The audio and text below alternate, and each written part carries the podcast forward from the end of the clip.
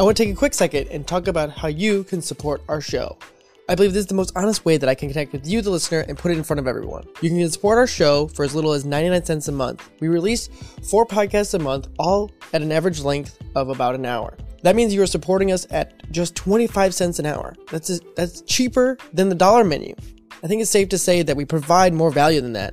And if you learn anything from our content, please consider becoming a supporter today with the link in the description of any episode or on the website at feedingcuriosity.net.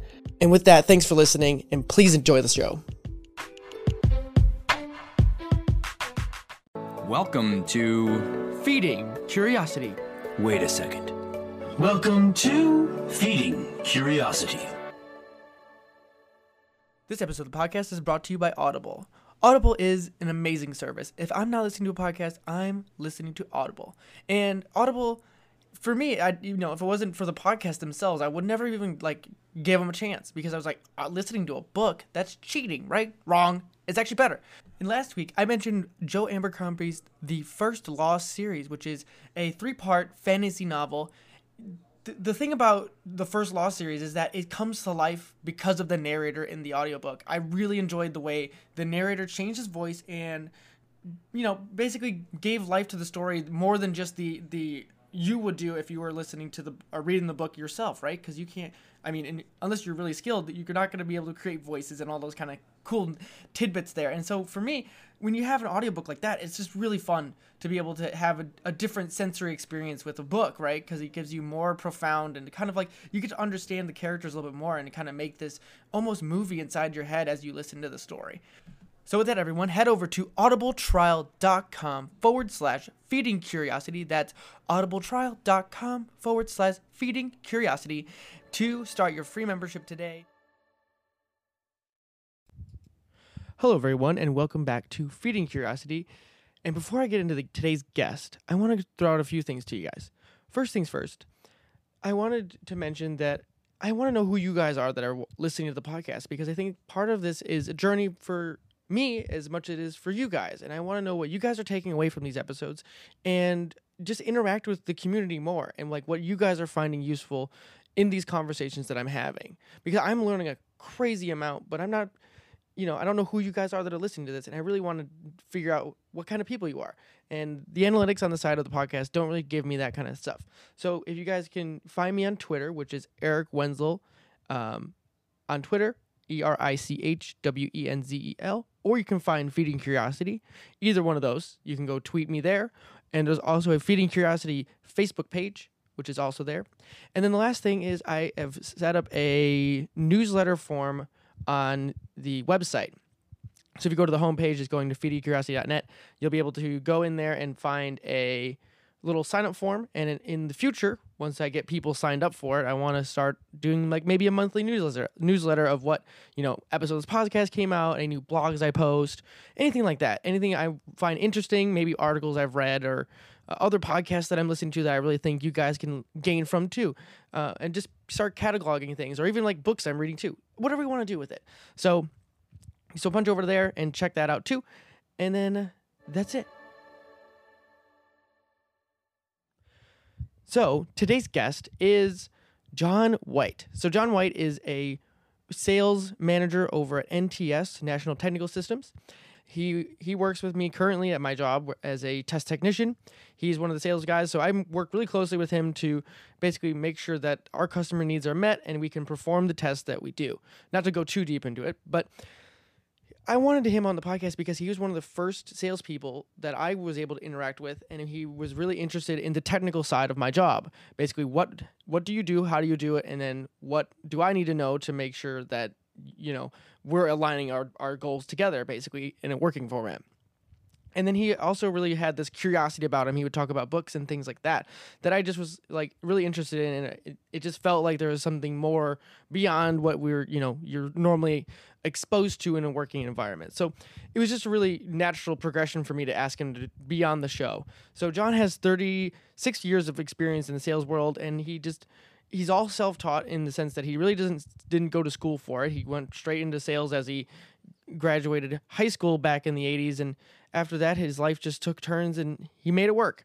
And I think it's really good to have these kind of perspectives of people who learn on the job, because I really find that when you are thrown into situations, you learn much more quickly and effectively than if you're just doing book learning. And I'm not going to spend too much more time on it because you guys can see the bio and stuff like that. But this is a really great conversation, and we kind of go all over the place. But communication is super important, and it's not just important in sales. It's important in everything you do. And there's a reason why it's the #1 class that many of the business professionals say that is the most recommended, is proper communication, or effective communication at that. So without further ado, this episode is with John White. So we're going to jump right into it.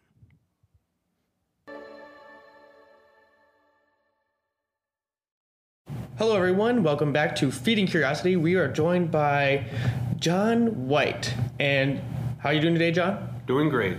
And so it's a Friday here over here at work, and I finally got you to here sit across the table from me, and we're finally doing the podcast after like 3 weeks of giving you questions and all that. So just give me a quick little bio of your experience, and we'll go from there. Well, my experience has been in sales over 36 years. I've been in manufacturing and distribution of electronic products, focusing mostly on the wire and cable portion. And I've had district sales manager jobs, regional sales, national sales. I've worked with international companies, and it has been a long career with too many companies through downsizings and layoffs and mergers. Mm-hmm. And but it's been a very interesting career. Cool. So if you want to just, I think the best way to start, because, you know, there's a lot of people that get into sales, right? But they don't really, they just think of sales as business, right? Correct. They don't think of it like an art, like a craft to it, so to speak. Correct. And so I think the best way to start is like where you got into it, and then like how did you start taking it, I guess, more seriously than the average person? Well, I guess it's because I've always been considered more serious than the average person at times. I got into it right after high school. I started working with a company 3 months after high school. I wasn't a four-year degree type of a graded person, so I did go to community college and then a smaller college. But I started working 2 months after high school in a manufacturing company of wire and cable. 3 or 4 years after that, I got into sales. I always had the personality for it. I understood the product that I was selling because I came from how it was manufactured. Mm-hmm. So I always had that knowledge as well, and then I grew on that.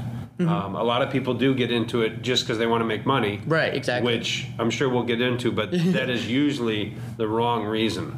It's a good reason, but it's the wrong reason overall.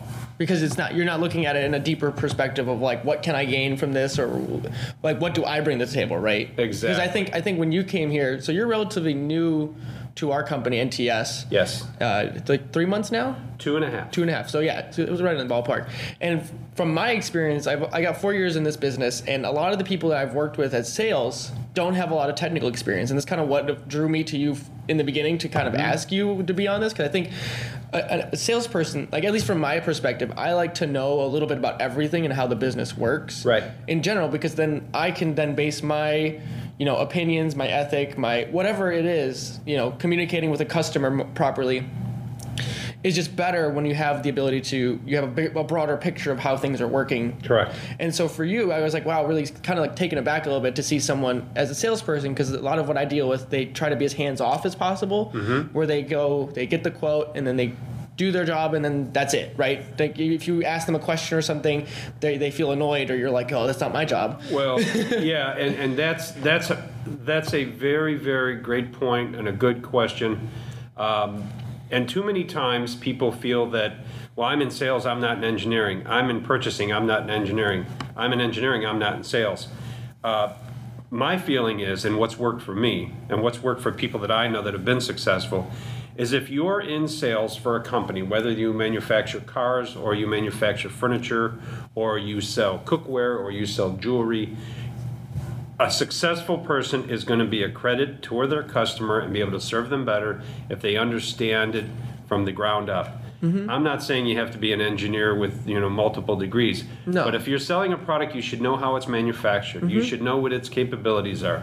You should know what that product can do and cannot do. Mm-hmm. By knowing what it can do, what it cannot do, how it can perform, and what type of applications it can perform in, you're going to be able to serve your customer much better. Because their customers nowadays don't just come to somebody and give them a part number or request an expected price. They want someone that's going to be interested in their product. Mm-hmm. And if you're not interested and you don't have the knowledge of your own product, how are you ever going to be interested in the customer's product? Right, yeah. And so I guess the question that comes to mind there is, how do you, you know, because everything is a service industry, right? So, like, how do you get a request from a customer? This is just general, not specifically to here, but, like, how do you, when you get a request and the customer has, you know, all these bulleted points, it's not just the price tag they want, right? Correct. They don't want the lowest price. They want you to be, you know, involved and give them more, right? And yes. Be like, hey, there's, like, with me and you, we always get, like, we interact probably every day about a customer quote or something like that. Well, yeah, really, they're coming to you because you're good in your field and you have a reputation to service.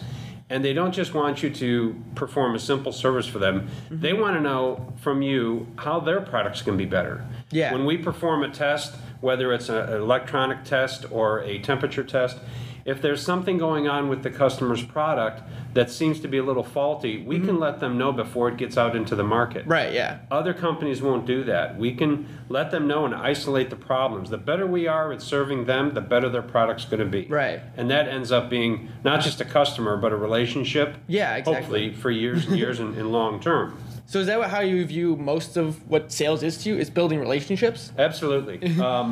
If you don't have a good relationship with your customer, then all you're doing is just shuffling paper. Mm-hmm. By that said, when you go through the tough times in sales, yeah. when business is down, you have to sustain that relationship. When business is up, you never want to take it for granted. Mm-hmm. And during my career, there has been a lot of downsizings, and I've had to change companies through mergers, layoffs, whatever. I've retained some customers, and even still, I could probably bring them into the testing industry that we're in.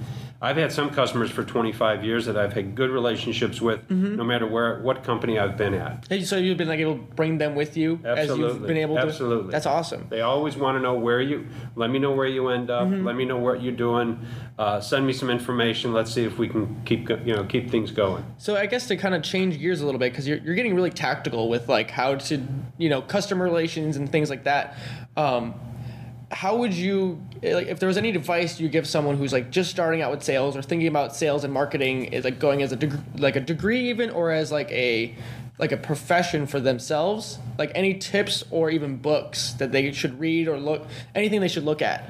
I would say if you're just starting off in sales, the one thing that I learned later in my career, which if I could tell somebody now who was maybe 24 or 25 years old. Right, yeah, my age basically. Yeah, exactly, is be a good listener. Mm-hmm. You have to have good listening skills. It'll help you out at home. It'll help mm-hmm. you with your friends. But if you're going to be in sales, you have to be a good listener. You have to be able to listen to what the customer's telling you and act on that. Mm-hmm. If you go into a presentation and you just talk and talk and talk, and God forbid you talk over the individual that you're trying to work with, and I don't even say sell to, but that you're trying to grow a relationship with, it's not going to go anywhere. You have to be a good listener. Mm-hmm. As far as reading, I mean, understanding businesses and how they run and how the finances are controlled yeah. is a good understanding. And if you're going into a particular type of a sales, mm-hmm. if you're going to sell cars, if you're going to sell electronics, if you're going to sell batteries, or you're going to sell furniture, find out everything you can about it. Read constantly. Yeah. Reading is almost a free education. Absolutely. You can read online. You can read books. During downtimes and layoffs, I probably read more than when I am working because mm-hmm. I want to keep sharp yeah. on what's changing in the industry, and I also want to keep my skills yeah. sharp. Do you have any favorite books or just in general? Doesn't have to be fiction or, I mean, nonfiction for that matter, but just anything that you enjoy? I've read a couple of books about different people. I've read a book, one, I don't recall the name of it, but I read a book about Warren Buffett.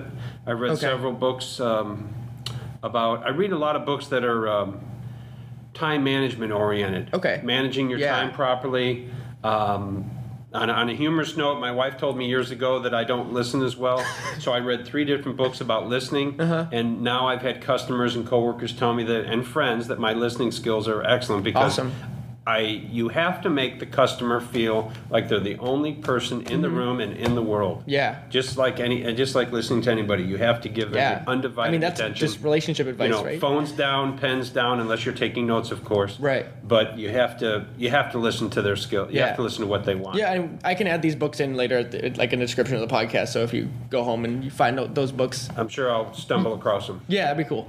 And then the last one would be like, any like stories, like maybe not stumbling blocks, but any like worthwhile stories that you've had in your career would be a cool like way of showing growth in your own way, like, you know, mentors you had even, or anyone who helped you. Well, that's a good point. I had a mentor when I first got into sales. He coached me. He helped polish me, develop my skills, presentation skills, working with customers. I reported to him for 16 years. We remained good friends. I was at one time a national sales manager, and he worked for a company that represented us, so then he reported to me. Okay. And we've remained good friends. We talk almost every couple of weeks. Oh, that's cool. We had lunch last week, and he's just been a great friend of mine. Mm-hmm. And one thing he always, when we were in a sales group many, many years ago, he was probably a little harder on me mm-hmm. than the other salespeople. And I asked him many years later, and he said, well, the reason was I knew you could handle it. Right. He said, you grew up in a tough neighborhood, you came up through the ranks, you started in the factory, and he said, I just wanted to I wanted you to do well, and I knew you could handle it. So I would say if you have a mentor, somebody that has your best interest at heart, has your back, mm-hmm. somebody that you can work with, and somebody that'll listen and, listen to ideas that you bounce off them and vice versa. Right. It's a good relationship to have because chances are they might have gone through what you're going through. They would understand your industry better than you do at that time, and obviously you're gonna grow and understand it because this individual still comes to me and asks me about product or customers. Cool. So it was really a give and take, and it's been a long, long relationship that's mm-hmm. had a lot of benefits and rewards for each of us. Yeah, I think just from like the mentor side of things, for me, when I see people who have a lot of like, industry knowledge, right? They're in the field for 20 years mm-hmm. doing that one thing. I think a lot of people my age kind of look at those people and say, they're old, they're stuck in their ways, that kind of like they take it as they're in the way in some ways, right? Well, yeah, I mean, I could see that. But I'm building on it is where I think those people, for me, those are the kind of people you want to make a relationship with. Because True. They have so much trapped knowledge that you can't find in a book. You can't take a class for it. You can't, you can be around them while you see their process, right? Like, so True. Me and you've kind of had this thing True. Where we've had, customer interaction. You're kind of showing me the ropes in sales because I'm not intrinsically related to it, but it's still important to be able to.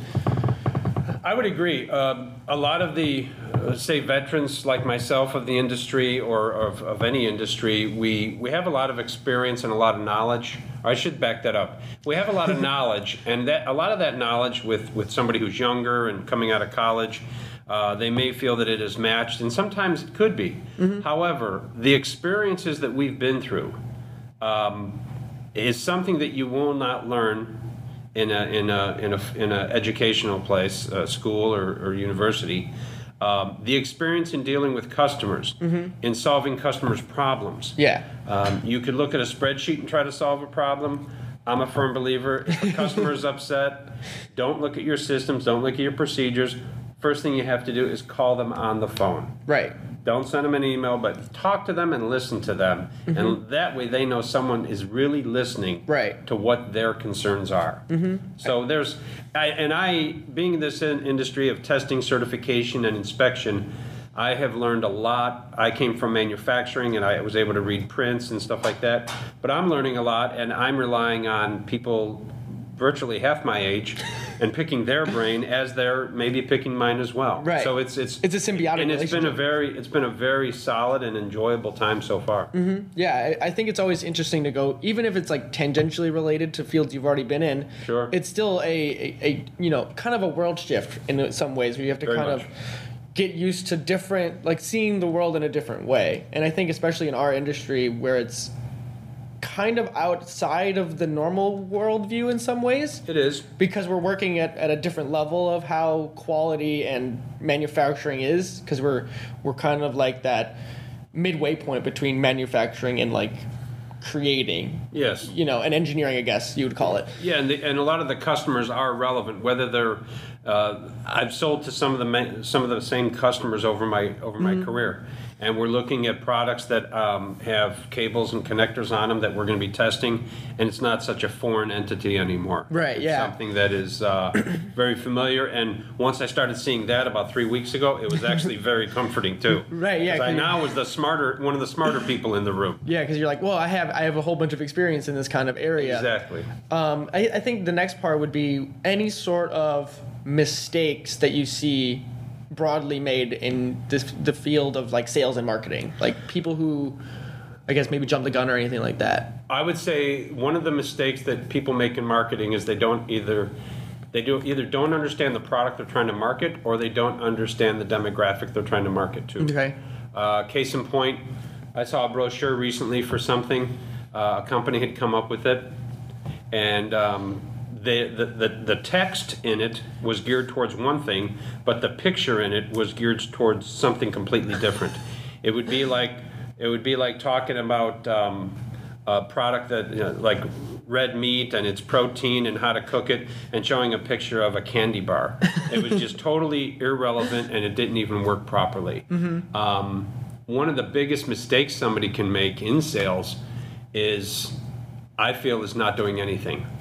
Too many people will waste time, and they will go out and meet with a customer, maybe get an opportunity, work with their engineers, work with their people in costing or procurement, submit a quote. Let's say it's $10,000, $50,000, or $200,000, depending on what it is you're selling or service you're providing, and they won't do anything. They Right. won't follow up. They won't call the customer and say, how did the quote look? Mm-hmm. They won't even ask if there's anything more. They won't even ask for the order. And, you know, they think that part of sales is just bringing in the opportunity, mm-hmm. and then the rest of it will take care of itself. Right. Well, if that was the case, there'd only be one company manufacturing one thing, you know, and everybody would buy that one thing. Right. So people don't realize that the sales process starts with, hi, how are you? My name's John White. This is what I do. And it ends years and years and years later from a continuous flow of communication. Yeah. So it can be a long process. It can be a fruitful process, mm-hmm. but it's the one industry that it's not recession-proof.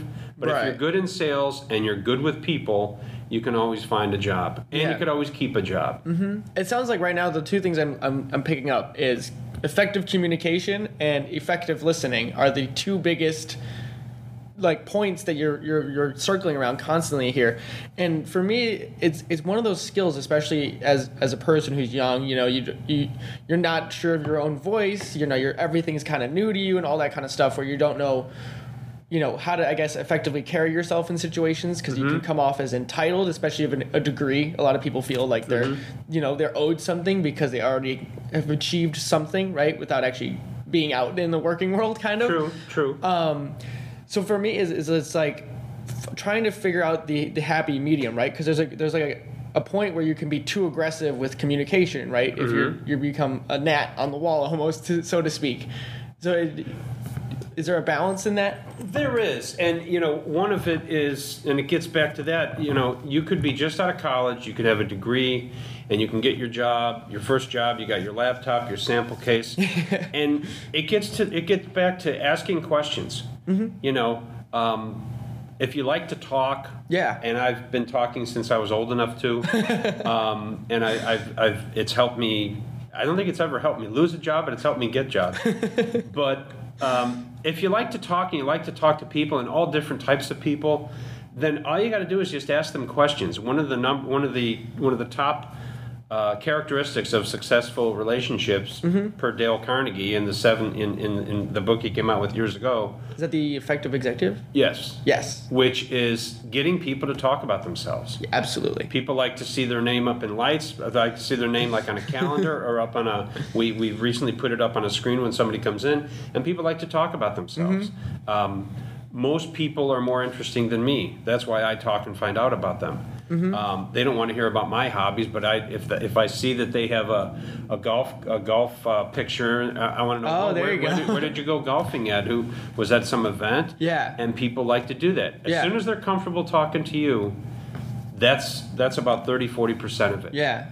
And listen to what they say. Mm-hmm. So it sounds like you're able to pick up on something about that person. And, exactly. That's not work related, right? Exactly. So you're breaking out of that barrier of what, it's not just I'm here for work, I need something from this person. It doesn't matter who it is. You're trying to say, no, this is personal. This is, there's a connection between me, John White, as a salesman, and then you, the customer, at a personal level, not just as a business relation. Exactly. And on a side note, whatever you try to pick up for them, try not to better it. If the guy says, I golf a lot and I'm about a 20 handicap, don't say, I'm about a 10. You want to make sure that you compliment them and say, that's great. Maybe we can get out sometime or whatever. But mm-hmm. You always want to be conscious of the fact that they invited you there, mm-hmm. and they could have invited anybody else. Right. And whatever it is you're selling, whatever it is you're marketing, there's 100 companies doing the same thing. Right. Do it better than them. Yeah. So I guess the one thing it kind of reminds you of is kind of like the questions that I asked you to get you thinking about this, mm-hmm. And you came up to me afterwards. You're like, how did you think of those questions, right? And I think that goes back to sales, right? Being good at listening and asking questions, and exactly. knowing your audience, right? Exactly. You know who you're communicating to, and then trying to ask them something. I guess in the form of sales is not as much, but asking them something that's out of their normal realm of questions, right? You probably get asked, the same 5 questions all the time, but if you get asked something that's unique, you're like, that's interesting, right? It catches your eye, and it's more interesting then, right? Because you're more actively engaged. And that's a great point. And I'll tell you something that this may be the holy grail of anybody that listens to this, and anybody in sales or thinking about sales. This could be the Magna Carta, the holy grail. This is this is what's worked for me over. And I just started doing this maybe 10, 15 years ago. I find if I'm selling something to a customer, let's say a piece of cable or an electronic part or something like that, there's 2 main questions I ask them. Mm-hmm. What does your current supplier do that you really, really like? Okay. It could be a good delivery. It could be, they do this type of packaging, or they have this type of freight policy. What does your current supplier do that you really, really like? And the other question is, what do your current suppliers not do that you wish they did? Oh, that's a really... So by that being said, I find out what they want that their suppliers are not doing. I figure out a way to do it. And I also find out what they like about those suppliers, and I figure out a way to do it better. Mm-hmm. So if they like a quick turnaround, if they like engineering support, I make sure next time I go out I have an engineer with me. Mm-hmm. If nobody has been able to build a certain type of product they want, I figure out a way to build it. Right. And ultimately, if you're selling a product that's going to go onto a print, a spec, a blueprint, mm-hmm. you get that part number on there, and that way you have done a great job mm-hmm. in servicing them. But I think those are probably the 2 best things you could ask a customer in any, it doesn't matter what you're selling. Yeah. What does your current supplier do that you like, and what do you wish they would do? That's a really insightful question, especially that second one, because it's like a double whammy, because it's getting the wish of what they want or wish they had, and you're also getting what they don't do at the same time with one question. And it challenges you. Yeah. Now you have to perform, and that's what sales is all about. Anybody can be a low price. Right. All my career, I've never worked for a company where we were the lowest priced person on the block. I never wanted to. I wanted to be the company that had the best quality, had the best service, and ultimately had me out in the field. Right. So I think striving for quality over quantity is a new... not new per se, but it's resurging, right? Because we went through the Industrial Revolution with, mass production, all that kind of stuff, right? Mm-hmm. But now it's turning back into how do you get the most value to a customer, period, right? So you see new companies coming up with, for me, fitness and health is really important, mm-hmm. but I don't buy the products that's the cheapest. I look for the ones that give me the 80-20 principle, if I'm assuming you're familiar because of sales. Yeah. I try to find things that do that for me, where it's a little bit more expensive upfront, but the value I gain from that one product would cost me you know, 10 times more to buy every single one of those products that would be into that one. Do you know what I mean? Exactly. I think that's really important to kind of, you know, I try to think of like sales, even though it really seems, you know, focused in one area, right? Mm-hmm. Selling things to people. Mm-hmm. I think a lot of the principles of sales can be applied anywhere. I've been applying them to everything in my life practically. I mean, I'm getting some home improvements done, and I'm mm-hmm. on probably 6 or 7 quotes right now. And they're very, very diverse. Right. But I look at the people that respond quick, the people that are local, because I like to support the local guy. Right.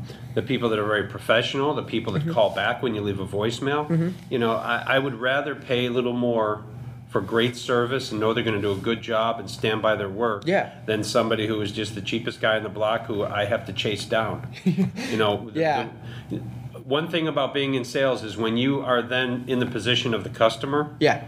Then it's finally fun. It's finally a good situation. You know, you want to make sure that pizza delivery is right, that your sport coat is cut right, that whatever it is you're buying, you really want it to go well because you know you're now the consumer. It's like you get to be the stress tester of that particular salesperson because then you can kind of look through it the lens of like, what would I want, right? Mm-hmm. And then you kind of, it's like you can almost test the world to see like, you know, be able to take new techniques that you see from other industries mm-hmm. and how they apply customer service, and then you can adapt them to your own, I guess, craft, right? Exactly. Yeah, and you can, you know, and it all flows back into the type of person you are and mm-hmm. your work life, your non-work life. I mean, sales is not, anybody that says they're in sales and they work 8 to 5, 9 to 5, whatever. Yeah.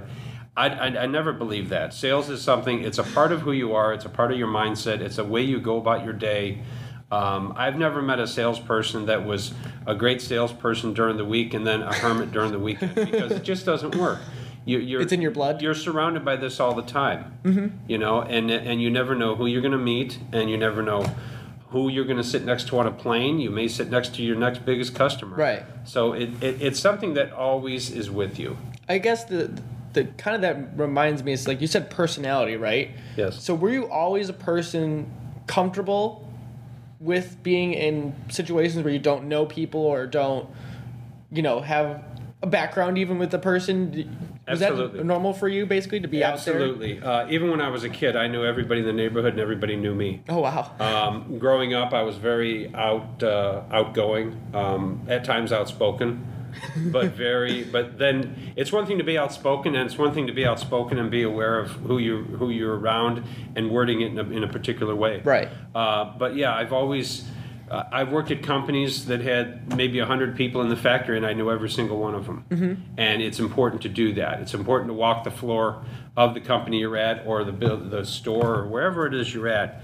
And get to know people and let people know you. Not, you know, you don't have to dive into their personal lives, but just let them know who you are and, you know, what their name is. It makes a big difference. Yeah. And, you know, I recently read a study that was talking about people and their fears, and a lot of people are afraid of snakes and heights and mm-hmm. and public speaking. Public speaking is the number one. Yeah. And that's the one part about sales that I'm probably the most comfortable with. Mm-hmm. And that's important. I think it really shows, too, with your communication with me. Mm-hmm. And then also, you're not... I guess it's part of it, too, is like certain people, when they become... It's not arrogant, so to speak, but it's kind of like the way they carry themselves when they have a certain amount of experience. It's confidence. Yeah, it's a confidence that borderlines like intimidation, where they're not approachable. It can at times, but yeah, I mean, first of all, you have to have a certain level of confidence to be in sales. Absolutely. Every day is different. You never know what's going to happen tomorrow. Yeah. Case in point, last year I had the best year of my career. Mm-hmm. I had a wonderful year, a lot of great relationships, a lot of good sales. The revenue was the best I've ever had my whole career. Right. 3 weeks into the new year, the company gets bought. I lose my job. So now you wonder and you self-evaluate. Well, I got to this point. Now what's wrong? Or right. Not so much what's wrong, but now what do I do? And how do I equal that benchmark? Mm-hmm. But and that gets back to being comfortable with people, networking, knowing people in all kinds of industries and all types of companies, and you know, if somebody's going to refer you or recommend you, they want to make sure that you're the type of person that hey, this guy's going to represent himself well. Yeah. And be talkative and be a good listener. Yeah. So then on top of that, I guess the next part is when you don't have a customer that's happy, right? Yes. How do you handle criticism? Because even though you're not, like, you're representing a company, you still have to take criticism from customers when they're upset or something doesn't go right. Sure. Even though you might not be the one whose fault it is, because it's, you know, there's a lot of moving pieces in any given company. How do you handle that? Because you're going to be the one who gets, you know, probably thrown the or the angry, you know, spitballs, so to speak. Well, first of all, you have to realize that it's business. Yeah. And that person, if you're late on a delivery or the products don't fit properly or something, that guy or girl, that customer, I should say, has to report to somebody. Mm-hmm. So it's going to be a reflection on them, and it's going to travel down to you because you represent the company. Yeah. Now, it may be somebody running a machine that's late, that maybe the product didn't come out right. It could be a number. It could be a number of 100 reasons. It's all business. Yeah. It's not personal. If it gets personal, don't make it.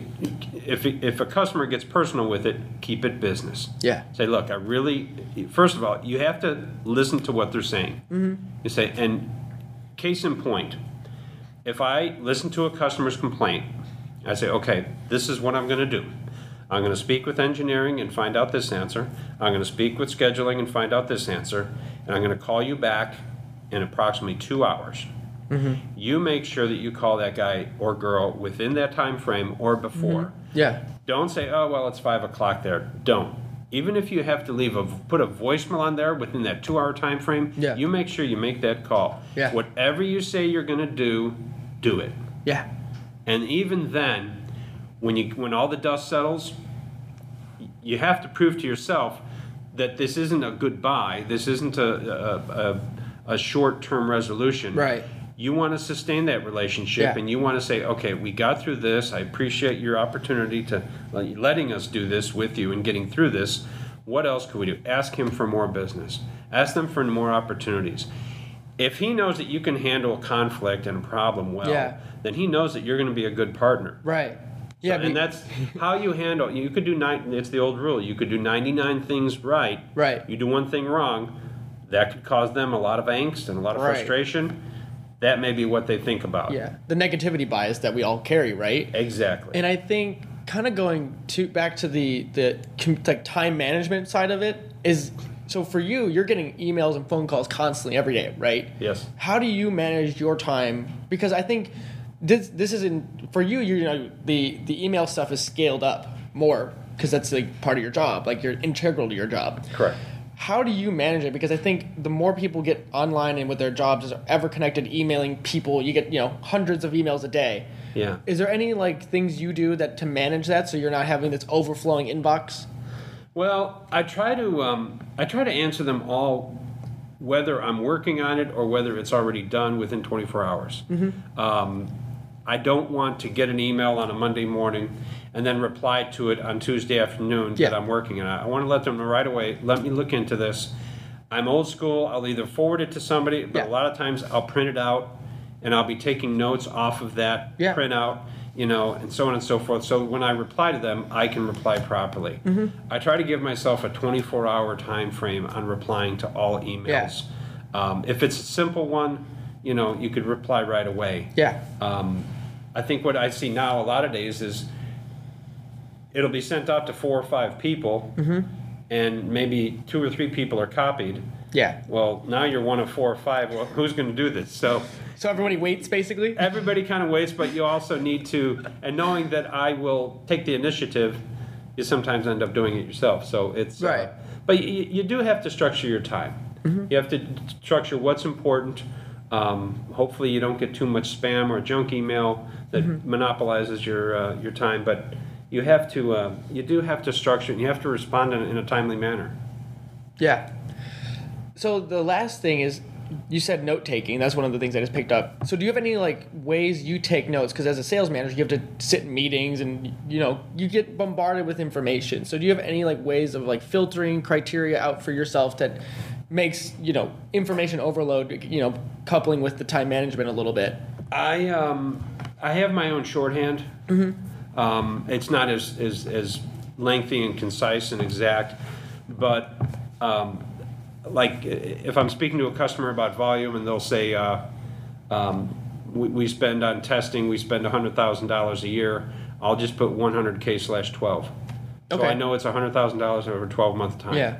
Or if we spend $5,000 a month, I'll just put 60K/12. Yeah. Or 5K/1. Right. And I've developed notes where I try to find out not just the person I'm talking to, but who they report to. Yeah. Make sure I get names. Make sure I get names and positions, roles. Yeah. And one thing I found out recently that's really, really important is ask somebody if everybody in the company has their email structured the same way. If it's John.White or yeah. if it's J.White@ yeah. whatever, find out so you won't get bounce backs. You'll know how you can communicate right. in a quick and concise manner. Without but I try to take notes and take the buzzwords. I know some people. I've been in meetings in my career. They've taken 4 pages of notes. Right, and that's great, but I don't need to know the color of the shirt or how many pencils they had on their desk. I want to know what type of part numbers you're using, mm-hmm. what your current supplier's doing, and what do you wish they would do. I want to know those things. Yeah. Because those are the things that I'm going to take with me to the next meeting. All right. Well, that's a lot of information. To, like, really, that's super like tactical for a lot of people because I think, you know, when you do a lot of book learning and in school and stuff like that, you don't really have a good format to be able to know what you need to know, right? Like to be able to take things out of context, like, unless it's like a bolded word and you're like just memorizing, right? But when you get into the working world, you have to really be able to parse what's important and what's not, right? What's junk and what's not junk. Yeah. I think, you know, one thing about sales and somebody going from a formal educational setting mm-hmm. out into what is called the real world. Yeah. And the real world, even in my career at this point, still amazes me at times. I think what's important is to always present yourself in a professional way, mm-hmm. always be respectful of the customer's time, mm-hmm. and always, always have that interest. Yeah. If you can sit in a class for 4 years and get a degree and learn an extensive amount of knowledge on several different fields, yeah. certainly when somebody is finally going to start paying you to use that, give them the idea and give them the time that they deserve right. to communicate with you and give them your full attention. You know, I know there's a lot of different names for it now, maybe ADD or HD or whatever. I don't know all the acronyms. But when I was a kid, I was all over the place, and I would talk about 15 different things at right. once. Well, now I can juggle 15 things at once by listening to what I need to do properly. Mm-hmm. So it's maybe it's come full circle. Yeah. But by the same token, it's a great industry, and it can take you to a lot of places. Right. It could. I like it because of the travel. I was gonna say, have you traveled anywhere? I've traveled a lot in my career. I've traveled to not all the states, but quite a few of them. Mm-hmm. Canada. I've had customers in Mexico. I've had customers in Ireland. I've had customers in London, Germany. Mm-hmm. So I've always enjoyed, because that's just more people that you don't know, more right. experiences, different practices, and it's always been very exciting. I mean, I'm one of these few people that, even though it's business travel, I love airports because it's such a study. A melting pot? A study, a melting pot, a quilt, a plethora, a menagerie, a decoupage of humanity, and I just find them fascinating and interesting. Mm-hmm. And it's the only career I know, but yeah. it takes me into a lot of different industries and people. So one of the things that caught my attention there is, since you've dealt with people in other companies that are from other places in the world, like Germany, and you have a different culture built in those companies because they're in a different place. Is there any sort of like way you have to deal with customers like that? Because I've heard like Japan, everyone's very formal, and they have to pass their business cards in a specific way, right. stuff like that. So is there any like things you can build off of that? Well, one of the things that I've noticed is I've done business in Poland, I've done business in Germany, Mexico as well, Canada. I've noticed that, especially Germany, it's a very formal business setting, mm-hmm. very formal note taking, very formal introductions. and it's relevant to their products. Their products that they were manufacturing that I was familiar with, very high quality, very highly engineered, and very, very precise. There's definitely a good sense of team and camaraderie, and it's always been a very pleasurable experience. Yeah. Throughout the United States, I have noticed that as well. We have at times a little more relaxed approach. Yeah. But we also have, we're also, I think, the country that everybody relies on to do things quick and fast and productive and manufacturing at, you know, at a very high level. Yeah. I think we're a combination of every world market. Wow. Okay. Even till this day, right? Where everyone's always worried about China and stuff like that, right? You know, and there's a lot of good companies across all over the world that make a lot of good products. But everybody that I know in manufacturing, and I know a lot of people in manufacturing right now in the United States, they are very busy. They've never been busier. Right. They have orders that are in the future. I mean, it is just a real good flow of manufacturing. Yeah. So I think we're, whatever it is we came out of, I think we're out of it. Cool. I really like the optimistic outlook because, you know, there's so much gloom and doom in the world right now. It's just a country sentiment, and I really choose not to really fan that fire, in so to speak, because I think, you know, when we respect each other and we really try to look at what's good and try to, you know, maximize the good, we can really build off of that in any way, right? And I guess I want to be respectful of your time, and the last few questions I want to have is, like, what were you, like, outside of sales? Is there anything that you like to dedicate your time, or what do you like to do outside of sales, even though it's your profession? Like, is there anything else that you like, and how you apply that in any way? I like to cook. Really? I like to cook, and what I said about earlier about understanding your products and understanding your customers and everything, and the whole process. My hobby, if I used to golf a lot, but I mean, I like doing things around the house as well. But my passion outside of the sales world, outside of work, is cooking, and not only just buying food and cooking it, but I read up on it. I watch certain shows that are mostly on public television. Any favorites? Anything by Jacques Pepin, I will watch. I will record the old ones and rewatch them. America's Test Kitchen, which is a very hands-on approach. I avoid the ones on cable, like on Food Network, where they're eating, you know, bugs and crazy things. If I'm not going to cook bugs at home, I don't want to. I'm really not interested in seeing people eat bugs, right? But or crickets or whatever. But anyways, but I will get a new cookbook, and I will almost read it like a novel and just look at That's it, awesome. read it, and look online for certain recipes and watch videos on specific instruction. I'm familiar, and I've pretty much taught myself how to chop and process things like a professional. Yeah. Cookware is very important, so I'll research that when I want to buy something new. Yeah, I was going to say, do you have, like, any utensils, like knives, or any favorite recipes? That'd be really cool. Well, knives, I've got a couple Wusthof knives that I like a lot. A 6-inch chef knife you use about 90% of the time. Yeah. As far as cooking, a regular 8 or 10-inch saute pan, and then a Dutch oven you use all the time. Recipes. I make a 3-cheese wild mushroom lasagna that I really, really like. This time of year, grilling. I love to grill, preferably red meat. Yep. So steaks, burgers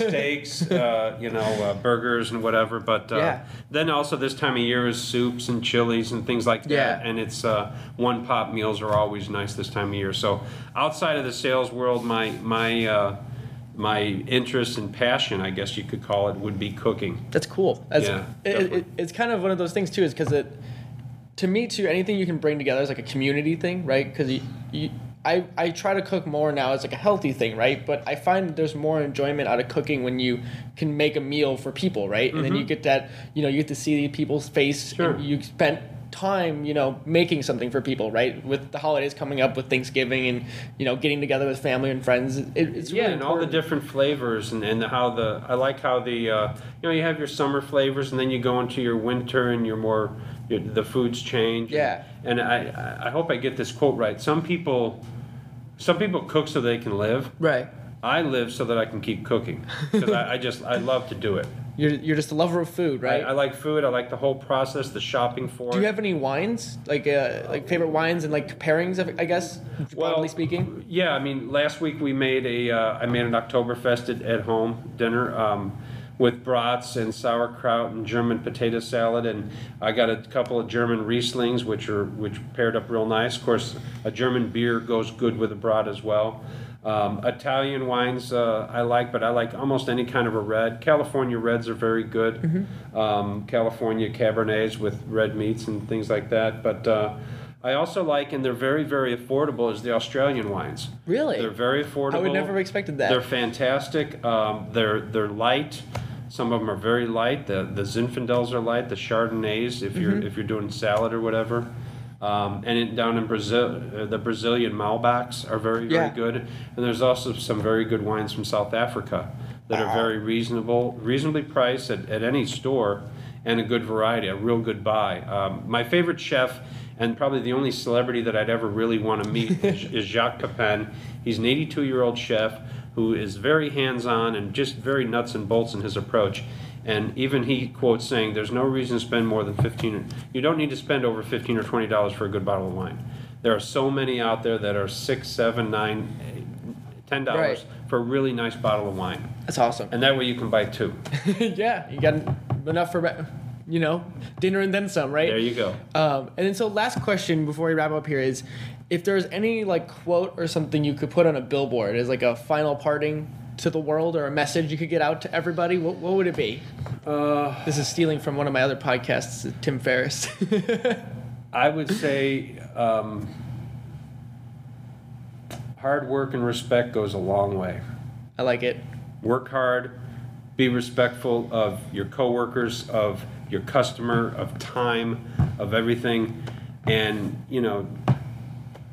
hard work and respect go a long way. Yeah. I mean, it's sort of simple and to the point, right? I mean, I think if people just live like that in general, not even just coworkers, to people, your neighbors, the people in the car next to you, even though he cut you off, right? Exactly. Yeah, exactly. And another quote, and it's something my dad used to say, was walk in the other person's shoes for a while. Mm-hmm. Yeah. And I think that alone helps you understand, hey, this person's going through something, this person has this going on. Mm-hmm. And just like getting back to the customer who was angry, he's got something going on. He's going to go home. He's going to be in a bad mood. He's got to report to his boss.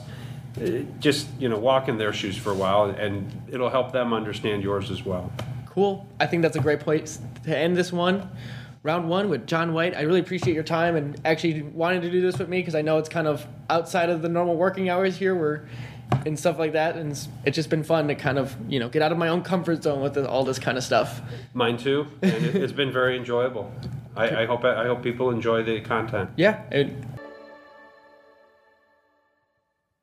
Thank you all for tuning into the podcast. This was another great episode, and I hope you all enjoyed it and learned something from it.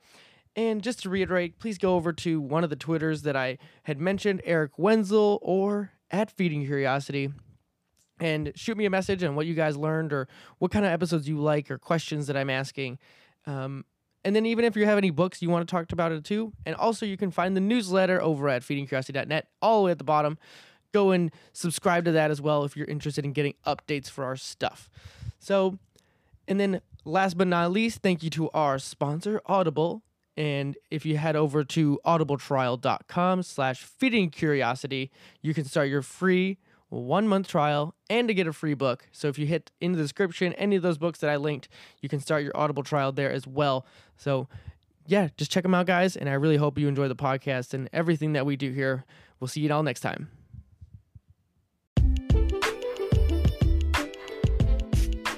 Thank you all for listening to this episode of Feeding Curiosity. I hope you all learned something, or at least got you thinking.